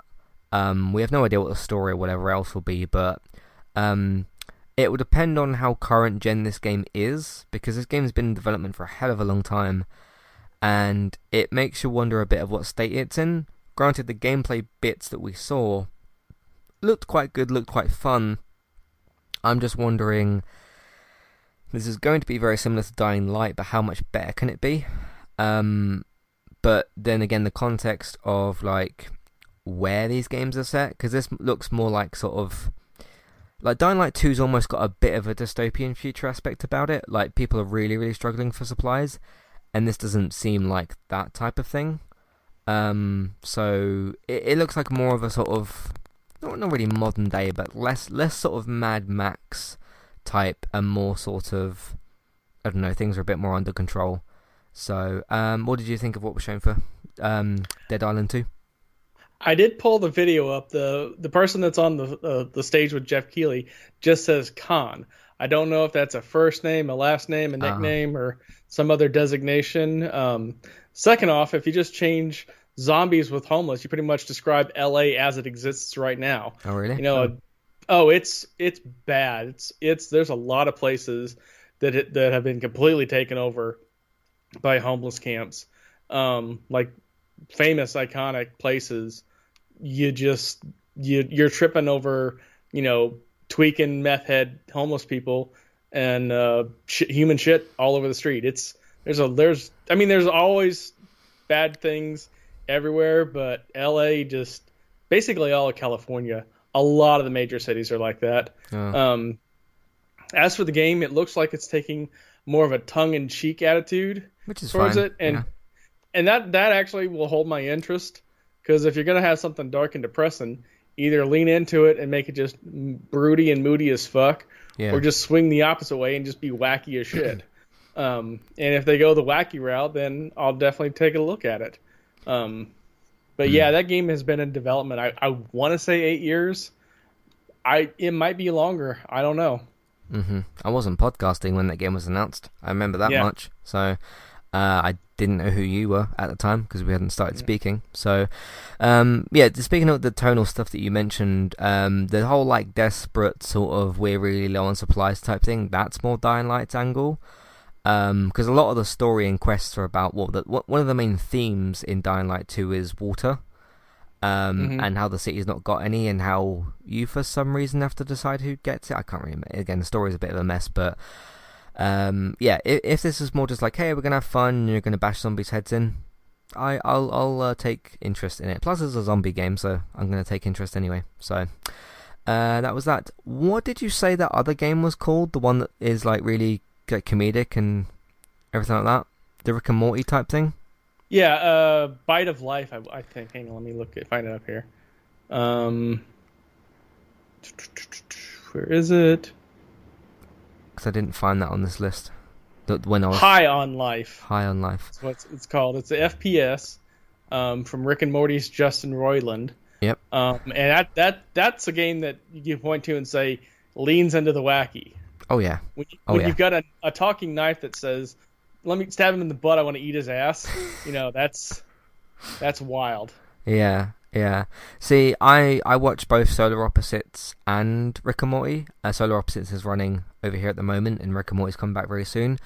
Uh, it took me a bit of time to get used to the brand of, of the humor. Um, it like took me a couple of seasons with Rick and Morty, but now that I'm more used to it, and I watched two shows from Justin Roiland, um, I'm much more accustomed to this type of humor. I, I think for somebody that might not have watched either of those shows, I'm not talking about you. I'm talking about like the the negative reception this has received. Um, that's just the comedy that they do. Um, I initially I looked at this game and I was like, oh, okay, this is because I haven't the, two games that they made because they made a Rick and Morty virtual reality game or something that was good. That was like short and fun and whatever, and Rick and Morty were in it and you could interact with them kind of. Uh, then they made another one called Trover Saves the Universe, which I didn't like at all. I just thought it was very sort of flat and not interesting. Um, this is almost like an improvement of that, I think. Uh, and Trover Saves the Universe, I think, was a VR game. Although I think you could play it without VR. I can't quite remember, but that was uh, another one from them. Um, but I quite actually, I didn't expect to like the specific mechanic here because basically your knife and your gun can talk and they do dialogue and they talk about what's going on and stuff. Um, initially, when this trailer started, I was like, uh, I'm not quite sure. Like, again, I'm used to their brand of humor, but how that converts into a game and the gameplay, that's a different element, which is where I think Trover Saves the Universe didn't work for me. Uh, maybe I didn't play it for long enough or whatever, but I gave up after a few hours. I just thought, no, this isn't really interesting me. So, um, but yeah, putting like the, the the voices on the knife and gun is one something I don't think I've seen in a game before, so that's kind of interesting. Um, yeah, I, I think it looks kind of wacky and interesting and sort of funny. Um, and to to me, the the two things that are working here for me, which I didn't quite expect to like this game, but I, I do, is the idea of putting those dialogue type things onto a set of weapons and then how that fits into the gameplay. Because you've got the brand of comedy that I've both gotten used to and kind of like in, in certain I don't laugh at every single thing that they do but um, it's a brand of humor I've grown to like. So it's got that in it and it's got the mechanic the gameplay because you know game is the important point here because I enjoyed their TV shows but this is games that I'm interacting with and doing things with um, and the way that it's put onto the gun and knife I think is quite fun and quite funny so um, again, it's nothing to be taken like don't don't take a game like this seriously. You just go in there and you have fun with, with what's there. Uh, but I'm I'm interested in this. Um, how about you? Have you seen Solar Opposites or Rick and Morty before? I've seen a couple of episodes. of uh, Rick and Morty. Uh, not really my style, um, but you know, people love it. I, I, have no problem against it. I'm not saying, oh, this is terrible, oh, this should be banned, whatever, blah blah blah. I don't do into that. It's just like, yeah, I can see how it, some people can find it funny. Not really my thing. Mm-hmm. Yeah. Um, but no, I think this season of I think season three of Solar Opposites we've got now, I think is the best one so far. Uh, Rick and Morty um, has struggled a bit in the last couple of seasons, but it's still been good. It's still that good. You know, you grab a drink, you grab a snack. Type. It, it's that switch your brain off type comedy fun. You switch your brain off, you grab a snack, you grab a drink, you sit down and you have fun with it. That's that's what they're kind of going for. There is some bits and pieces about like messages about the world, that the state of the world, and like you know, especially when there's futuristic episodes, and like, hey, what about if the world ends up like this and that kind of stuff. So there, there's bits of that in it, but um, things like Solar Opposites and Rick and Morty are just there for slapstick popcorn mm-hmm. fun, I think, with the occasional sort of like think message type thing. So, um, in terms of like the political stuff, which obviously that's some some of it in there. If you're going to talk about the state of the world, I don't feel they're sort of like smack you in the face. You have to think this way, or it it's much more just sort of popcorn fun brand of that. Which writing that specific brand of humor, I feel is probably quite difficult. So um, yeah, it's uh, it's one that surprisingly works for me. I don't know if that surprises people or I don't know, but uh, yeah. uh, I mean, I spoke on Geektown a number of times about enjoying Rick and Morty and Solar Opposites. So this is from that same brain. So yeah. Uh, anyway, that's all the stuff uh, I had written down from Gamescom. Anyway, did you have any uh, other notes from Gamescom? Yeah, um, the big one for me because this is a game that's also been in development black hole for the longest time is Homeworld Three. Um, Homeworld was an early, early 2000s space FPS. Beautiful game. I mean, for the time, you know, we're talking PS2 era in terms of graphics. Um, stunningly beautiful awesome soundtrack that I still listen to occasionally to this day. Um, simple story, simple mechanics. There wasn't a there wasn't a tech tree. There was like one upgrade that you got, but it was very you had to be very very meticulous with your resources because you went to an area, you collect the resources, you build the ships, you fight the enemies, and go on. But the enemy, the ships that you build, carry over from mission to mission but you don't have unlimited resources. So if you get wrecked, then you're screwed because there's no more resources. You have no more ways to build ships. Um, and so you have to be very tactical with what ships do you build because you can't just you know build the biggest thing because it's big but it's slow and you can get a hundred little tiny things taking it out real easy because it can only do so much at once. So you had to have you had to be really methodical with your mix of ships of this does this, this works against this, this doesn't work against that. Um, it's still available on Steam.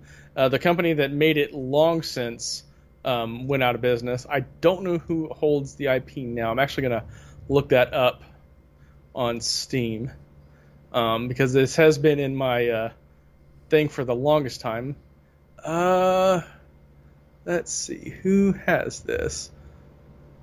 Uh, developer is Blackbird Interactive with Gearbox publishing it, so that's oh. interesting.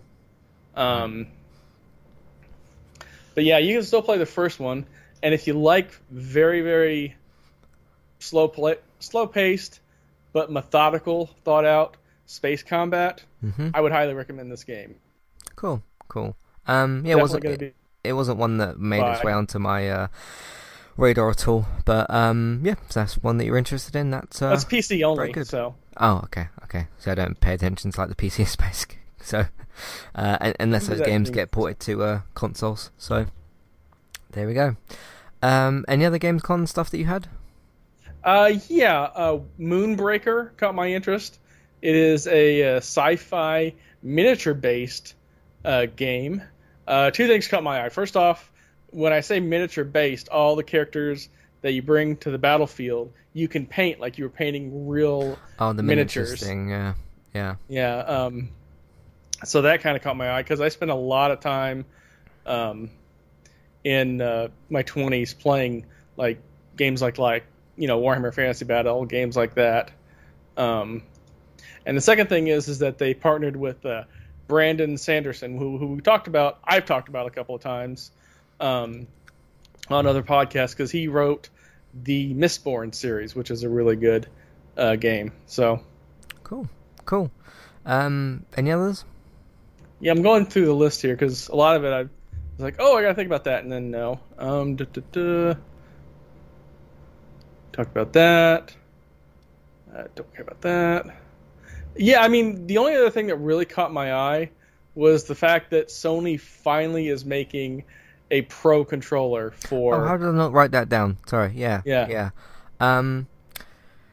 So it's a bit. I saw because I watched this late, and I I saw bits and pieces of news that have come out. Because obviously I look on Twitter at stuff. Um, and they mentioned like, oh, uh, new DualSense thing, and I was like, oh, okay, okay. I don't know that I need like a new DualSense controller because the haptic feedback and everything else is great. Um, the only reason I would want to buy this is if it's got back buttons, which apparently it does, but that wasn't really shown off. But some people mm-hmm. said like, hey, in this in this part of the trailer, you can look at it on this angle and you can see the back buttons on it. And the only reason I'd want back buttons is for COD. Um, and obviously that's a game I'm going to be playing still regularly over the next couple of years because there's certain scenarios. For for example, there are scenarios where you'd be reviving somebody, so you'd be holding square, which means that your right th- thumb would not be able to go on the right analog stick, which means that you can't aim. So sometimes what happens, and because on COD a lot of the commands for some reason are on the square button, which is like open door, close door, pick up gun, reload. Obviously, reload is tap the button um, or press the button once. Uh, revive swap gun that's like another one that's on the floor.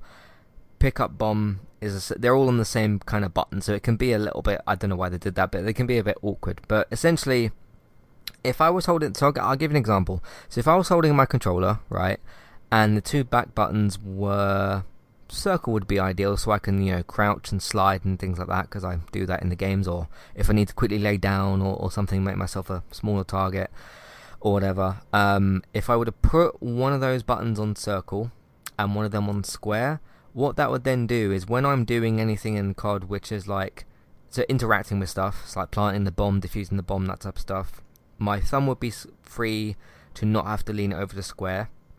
And when I'm sliding or laying down or crouching or whatever, uh, which I might need, I might like have a piece of cover and somebody might be shooting at me, so I might need to quickly take cover and I need quick reflexes. So if I was able to press either of those two things in those scenarios and keep my thumb on the right stick so I can still aim, which obviously is very important in that game, um, that would be a big deal. Other than doing the other awkward way around, which is how I usually play, which is I put my right thumb on square and hold it if I'm resing somebody or something, and then as that bar's going up and I'm resing my teammate, um, I usually put my my left thumb on like over the controller onto the right stick, and then I still have my other fingers on the trigger so I can aim and shoot.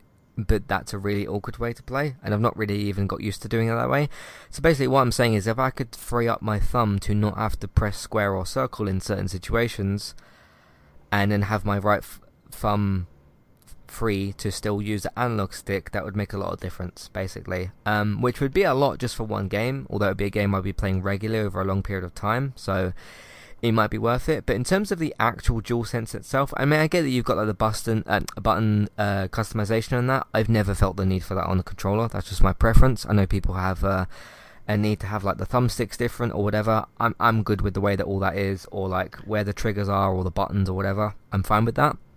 It does um, make it easier to repair or replace if one of the logs starts to get. Yeah, there there is that, but I've I've never like quite had the need for that, which is which is good. Um, but in terms of the rest of the DualSense controller, it's a perfectly great controller. I mean, it's not even really seen because obviously one of the big things is haptic feedback, adaptive triggers.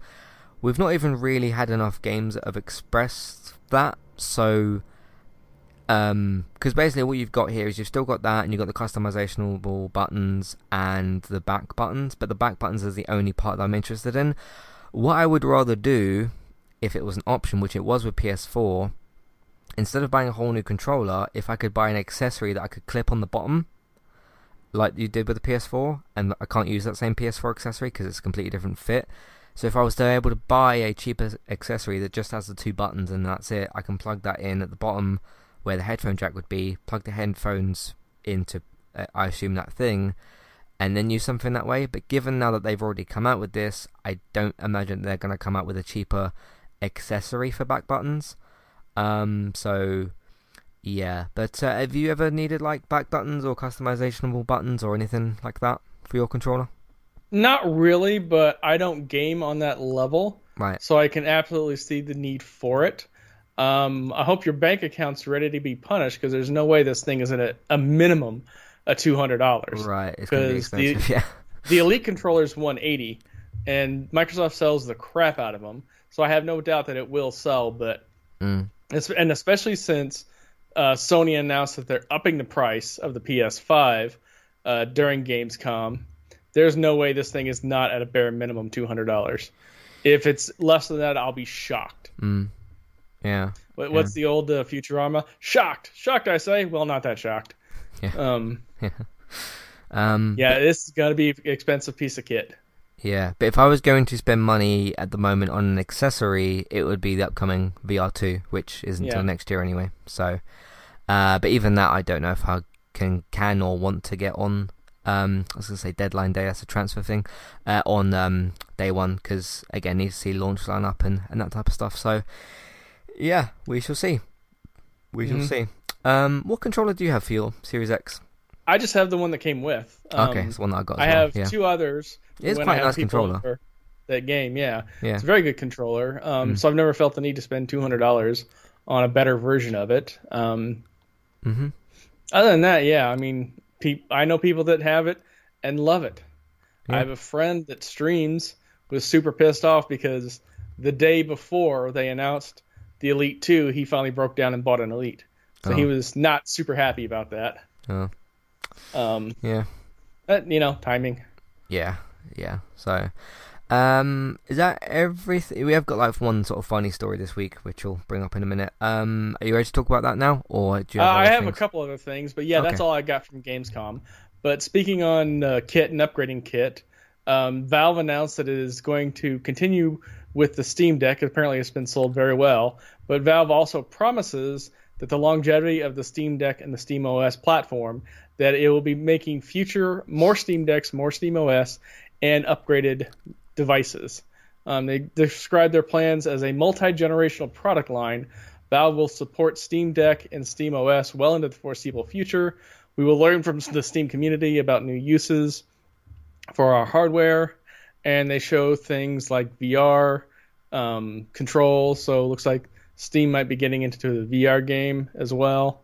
Um, they they're definitely going to. They said they're going to continue um, with the hardware, and when upgrades come available, uh, they'll make announcements on that. So I guess it's doing very well. Yeah, I'm glad to see it do well, even though it's it's not something not just because it's not something I've had the interest to use or don't use and probably won't be. Um, that doesn't mean I want it to fail because there's no reason for me to want that. But um, people seem to be enjoying the Steam Deck, even though I still think the button configuration looks very very weird. But if players have gotten used to that and they're having a good time and they're getting their money's worth, which it's an expensive thing, uh, thus is the whole hobby of gaming anyway. But um, yeah, people are having a good time with that, and from the majority of like things I've seen on Twitter and stuff, um, from people that have got the Steam Deck, which is like I think Paris from Kind of Funny's got one, uh, Kaddicarus I think has has got one as well. By the way, um, I was supposed to mention this at the start. Uh, Kaddicarus, who's a YouTuber that I've been following for a while, and he streams pretty regularly still on Twitch. A bit more reg- he's starting to get a bit more regular on Twitch. He just reached a uh, million YouTube subscriber. so congratulations to him for that. He uh, he does deserve it. He works really hard on his videos. Uh, he's really funny. He has his wife. Um, I think it's his wife, Karis. I think they're uh, married, but um, they're like sometimes in the background of his streams, and she goes on the mic and stuff. She's uh, she, she she has like a really intoxicating laugh, like a really really you know those laughs that you just you, you want to make someone laugh just so that you can hear the laugh. Um, she's uh, a great sort of addition to his streams as well. Uh, he's the only one that's like on camera. The the rest of them are off camera, which if that's what they choose to do, then that's fine.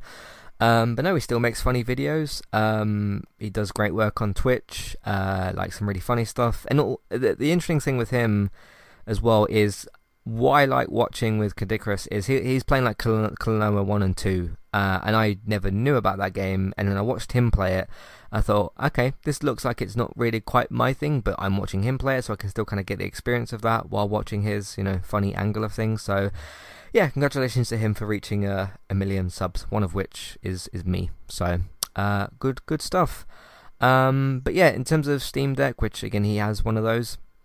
Um, yeah, the the only thing again, like if you were to say to me, "Hey man, what could convince you to get a Steam Deck?"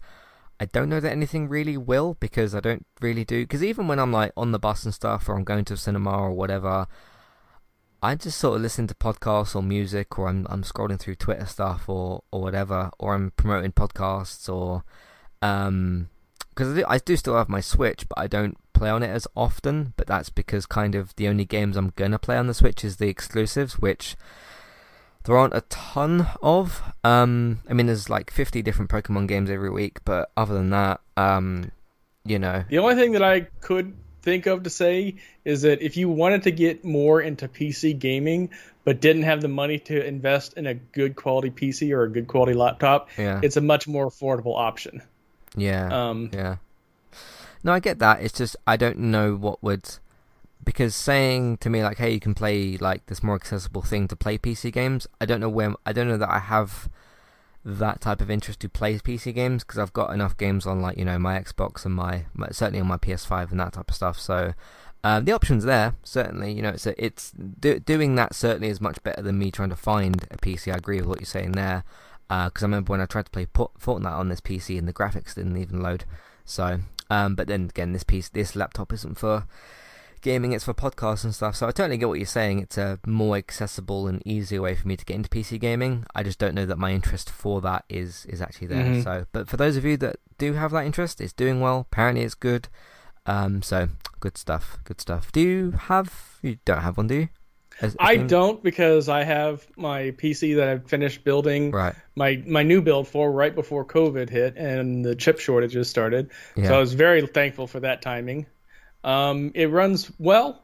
It runs all my games well. There's a couple things to where it kind of maxes out the processor. I need to at some point stop being lazy um, and do a clean out on it. But it's it's just such a pain to take everything apart and put it back together. Once it's done, you just kind of like leaving it done. Mm. Yeah. Yeah. So, all right. What else you got to talk about? Uh, the big news, and we've talked about Twitch a lot various times on the Mhm. podcast, and I've always said stories. Yeah.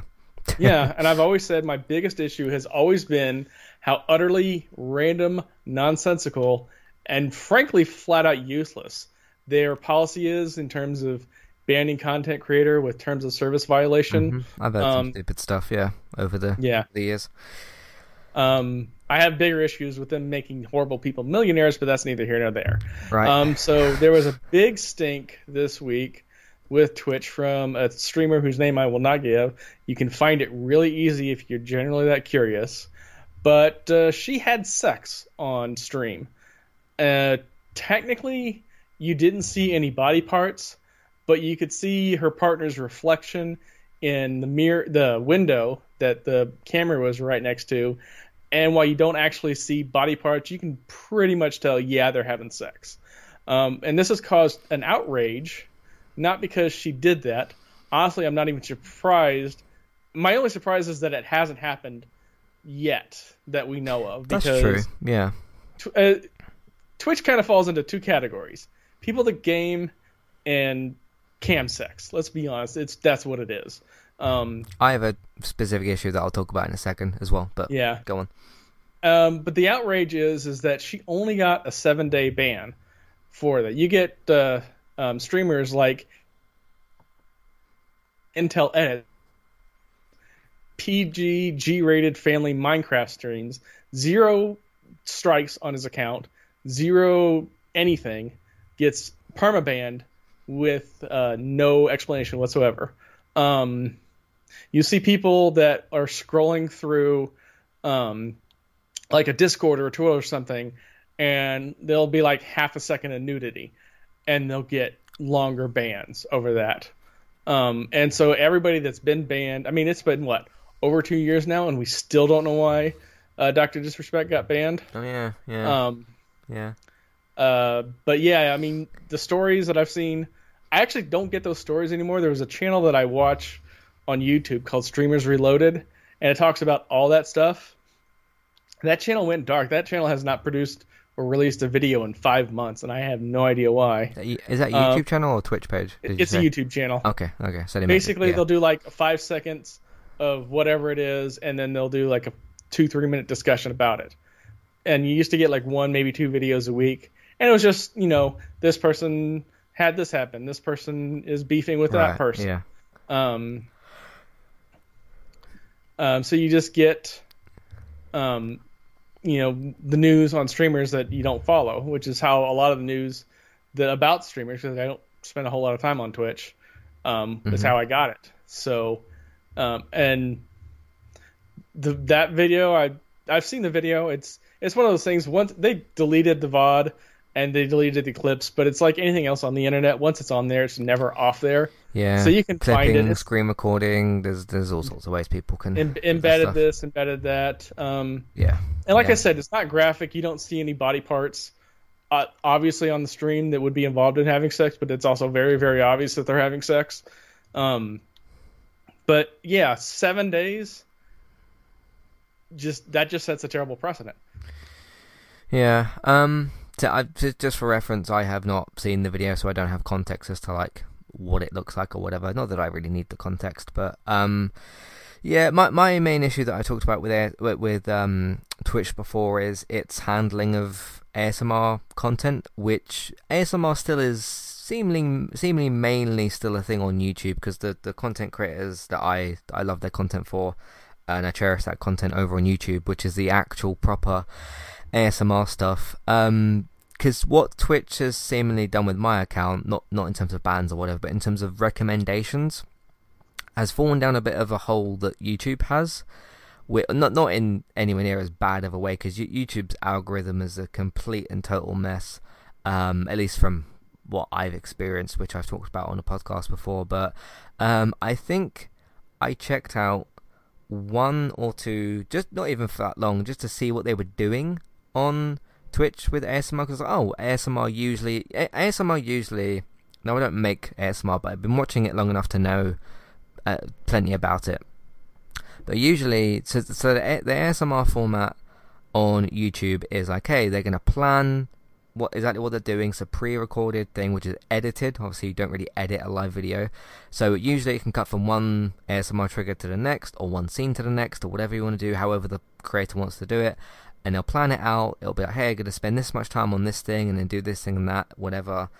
Um, the format of that doesn't really work as well on, on Twitch Plus because you have like a chat and you know the creators talking and saying people's names, or you've got the bit cheer things going off, and that's kind of like a different noise. So whatever. But um, I checked out like one or two content creators on on Twitch who were, were doing ASMR stuff. People I've never come across before because uh, even though the same people I follow do have t- uh, Twitch accounts, they mainly still upload their stuff on YouTube. So that's just where I stay with that sort of stuff. And I've got like years and years and dozens of videos from the cr- content creators that I follow on YouTube. So I've got like more than enough content. Plus, you can watch a video, ASMR video, like 30, 40, 50 times, whatever. Because um, there might be certain ones that you like or that you favorite. Um, but the the two specific reasons, and I've I've done like a whole separate episode on this as well um, basically, it, it, was called um, ASMR has a Twitch problem, and leans into similar things that you're mentioning, not in terms of bans, but like Twitch-related problems, which is kind of the subject here, I suppose. Mm-hmm. Of first of all, and again, I'm not going to name any names. Not, not, that I remember the women's names anyway. Um, you're not do- you're not even doing what I would describe as ASMR because even as far as, and I'm not trying to pick on the fact that like oh, these women have their cameras more zoomed out and you can see their whole body and they're wearing less stuff. I'm not talking about like what they're wearing. It creates a completely different sense of presentation because when you go when I go back to the content creators that I know and love on YouTube and I see the way that they're presenting their videos, you know, like where they are, how close the camera is to them, where the microphone is, what they're doing, the background, all of it creates all of it creates a, a, a sense of atmosphere, right? It's not just about the noises that the content creator makes. Obviously, you still get the noises on there, the, the same triggers. Whether it's can be hundreds of different things that you could do for that, but um, it's a completely different type of presentation. Because um, I was really trying to put my finger on like, okay, this is wildly different to on both platforms. What what is it that's so specifically different? And it's the presentation. Um, because you can wear whatever you want as an ASMR content creator. I'm not saying you can't wear less or you can't wear shorts or whatever. Um, of course you can, but it's about the presentation of what you're doing. And most of the best ASMR content I've actually seen on YouTube has been close up stuff anyway, because uh, like close up to the person's face. Um, like you'll barely see the person's shoulders. Um, and it's just that difference of atmosphere and presentation, which because um, for for those of you who might be listening that have never like watched ASMR, you might be like, oh, this like probably makes it makes all the difference. It just completely does. Um, but uh, yeah, uh, basically, because I I checked out like one or two, maybe three different Twitch ASMR YouTubers, and I'm like, what what is what what am I watching? Like this isn't what I would actually consider to be ASMR. And then Twitch went, oh you watched ASMR videos, here's a whole bunch of recommendation recommended streams. So now when I go on my Twitch uh, channel, which usually I, I go either directly to Kaddicarus or if he's already live, I click on the video. So it's not something that's bothering me or in my way. I just see the tab below that that's like, hey, here's a bunch of recommended recommended live channels, and they're all just a row of ASMR content creators that are doing the exact same thing, and they're, they're all doing it in a way that I would consider not the right way to do ASMR because again, it's a very particular way that it's got to be done to have the actual effect of it.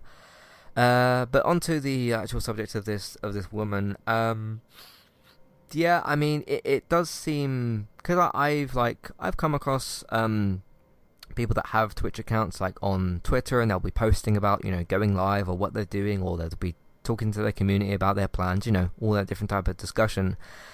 And I have read a lot of times, even just out of the blue, random stuff like, "Hey, you're banned for a month, you're banned for a week, you're banned for like permanently," and there'll be sometimes completely no reasons, sometimes there will be reasons. So even though, because whether or not you think this woman should or shouldn't have been having sex on stream, uh, which like is that what should be on Twitch? Is it not? Should she be doing it somewhere else? Um, it, it depends, you know, on on the situation and whatever. But um, I don't know. I mean, could have been more, could have been less. It could have been could have been a permanent ban.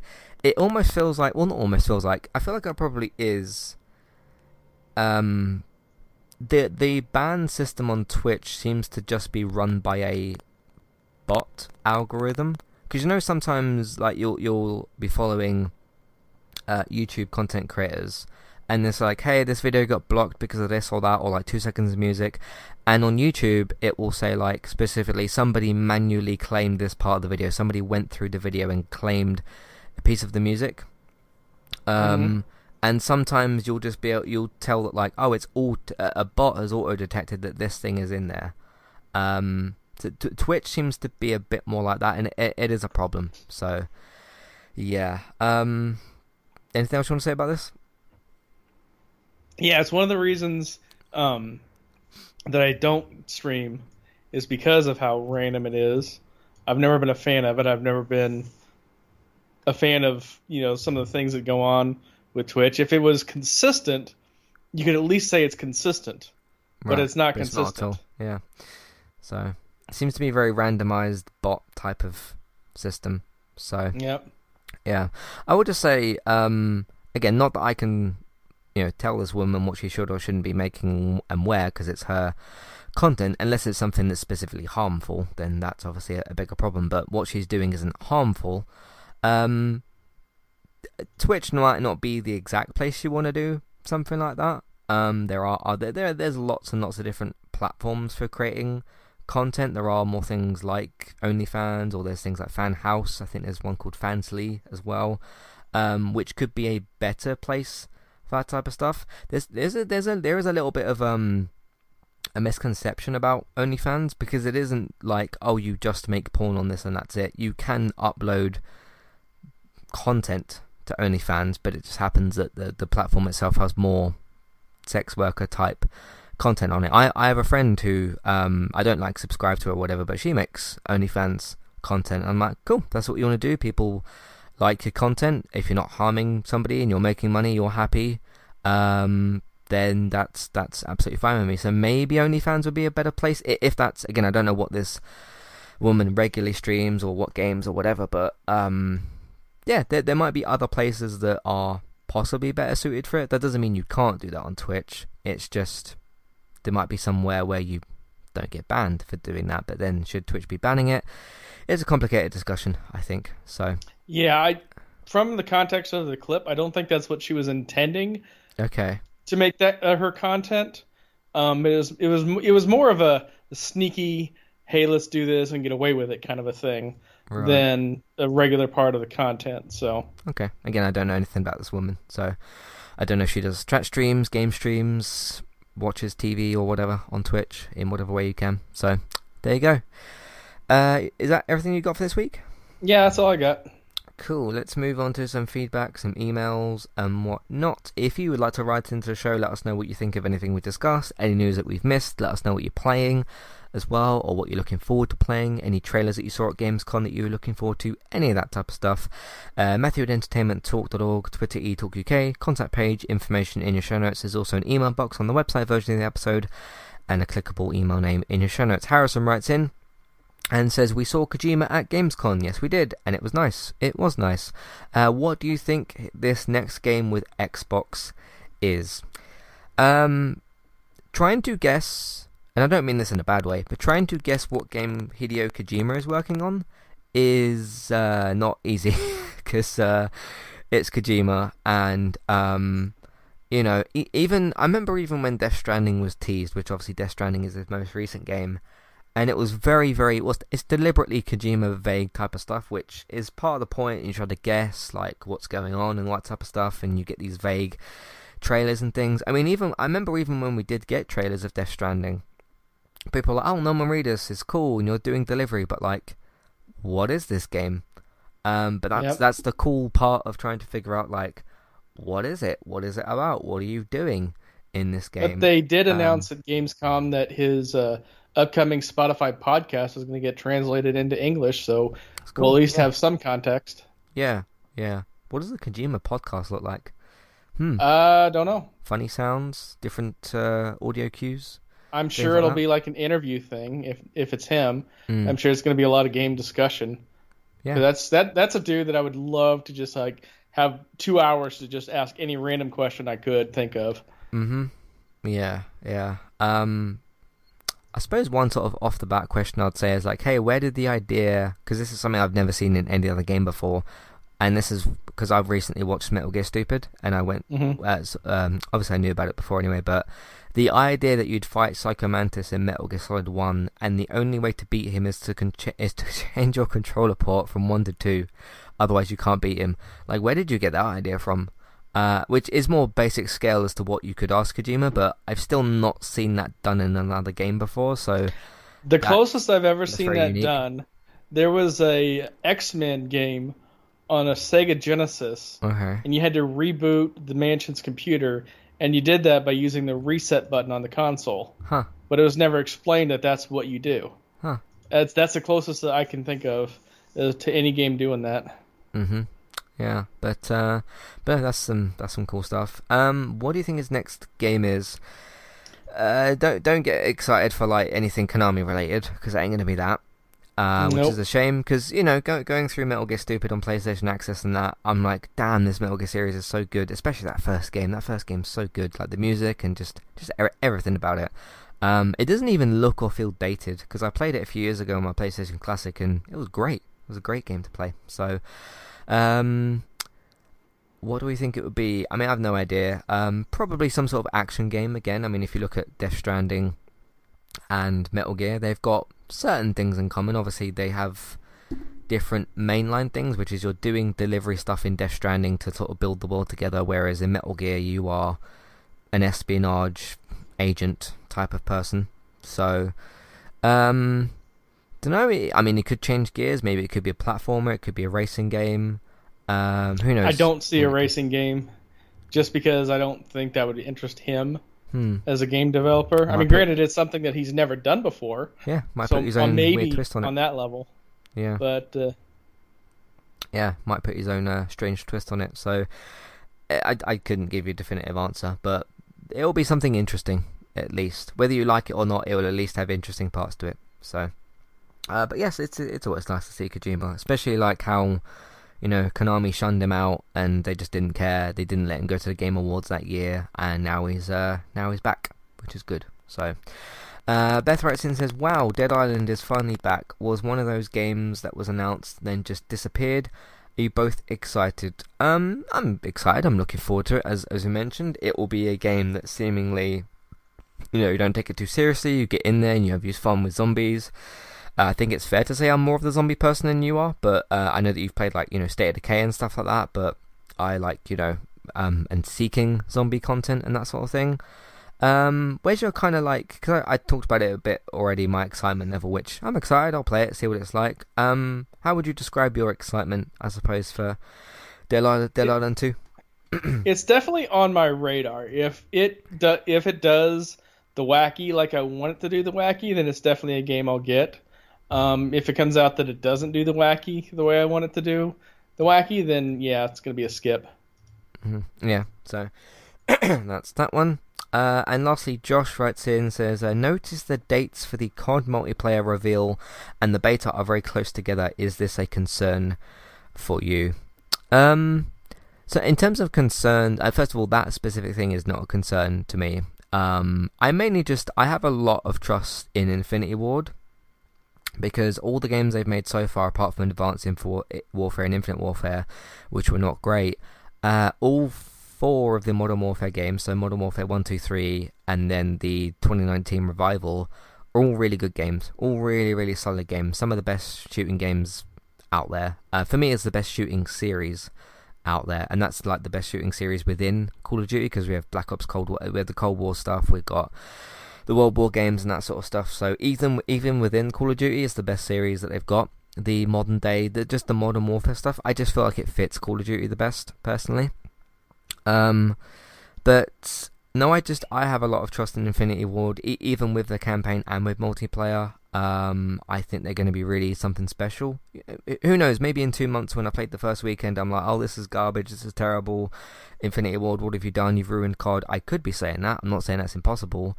I find that very unlikely. Uh, or I could be like, "Hey, this campaign is terribly written. It's stupid. It's horrible." And like you've you've ruined COD for me. That that could happen. Of course, it could because um, there's been games we've all looked forward to before that have you know fallen flat on their face. But the only one thing that I am concerned about is Warzone 2 and how it could again do the same thing, which is mess up Modern Warfare.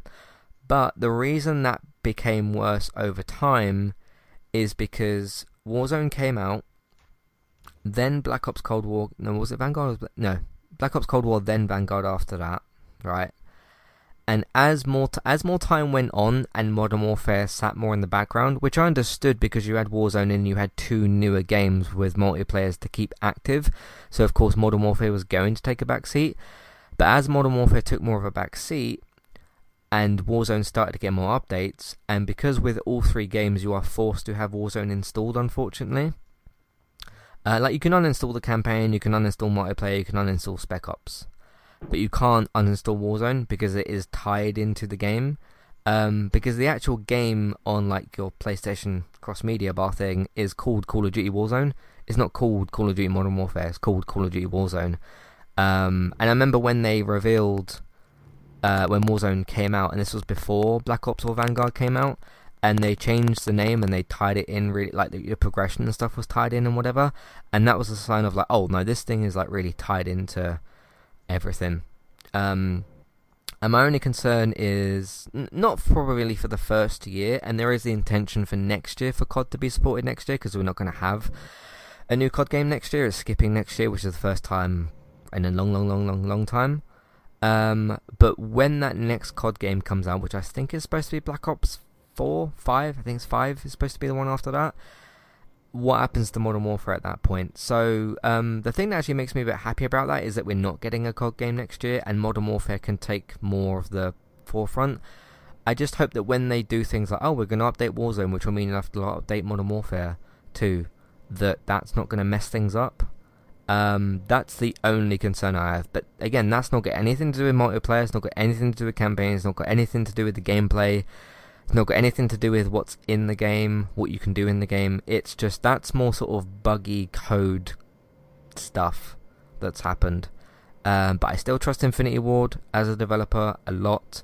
Um, what I'm trying to say is I don't trust Activision, really, because why would I?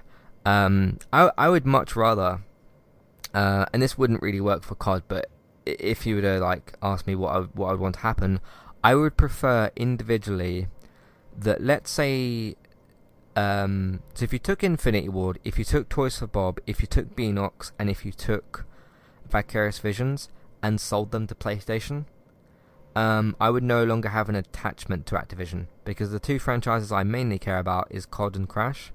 So if you were to take the developers that have worked on those games and you take the um, Infinity Ward developer and just detach them from Activision and sell them to somebody else, like somebody else bought those developers and presumably the IP, that would be the best way that that could work. Uh, but unfortunately, it's not, and it's tied into Activision. I suppose the positive thing about that is Microsoft is buying them, or is in the process mm-hmm. of buying them, and hopefully that will sort out this weird um, uh, what do you call it, development mismanagement of like, hey, we're going to make Vicarious Visions work on COD and then put one of them on Blizzard games or like, things that just don't make sense. And if you have Phil Spencer in charge of that instead of Bobby Kotick or whatever his name is, that looks like a better and healthier scenario. So that's my very long answer to that. So, uh, any thoughts on any that situation, like with Activision or how that's all maybe going to go? Well, part of me wants to say it can't get any worse, but I've stopped saying things like that because way too many instances that's seen as a hold my beer challenge. Right. Um, yeah. Yeah. No, I get you. Uh, so we shall see. Um, but yeah, next month, uh, I think it's the 16th or something, we get the beta, and I'm looking forward to that. So there we go. Um, but no, in terms of your actual question, like multiplayer reveal date and beta dates being close, I'm not really bothered. You could probably put that trailer out on the same day and I I still I would still watch the trailer and then go and play the beta. So uh, there we go. Uh, plus, if the beta comes out and it's not great, they still have a bit of time to, to do something with that. So, um, but given that when I played all the way back in 2019, when I played that 2v2, I think it was the alpha, 2v2 alpha, I was like, this is brilliant. This is like really, really good. And I'm like back in on COD and that was what got me back into taking interest in the series anyway. So, if you could do that from a 2v2 alpha, uh, and that's the same developer and same series, then uh, it, has got some good stuff going for it. But we shall see. We shall see. I could be wrong, but we shall see. Anyway, that's what we got for you for this week's episode of Gaming Talk. Thank you all very much for listening again. Robert, thank you for being here again with me to discuss everything.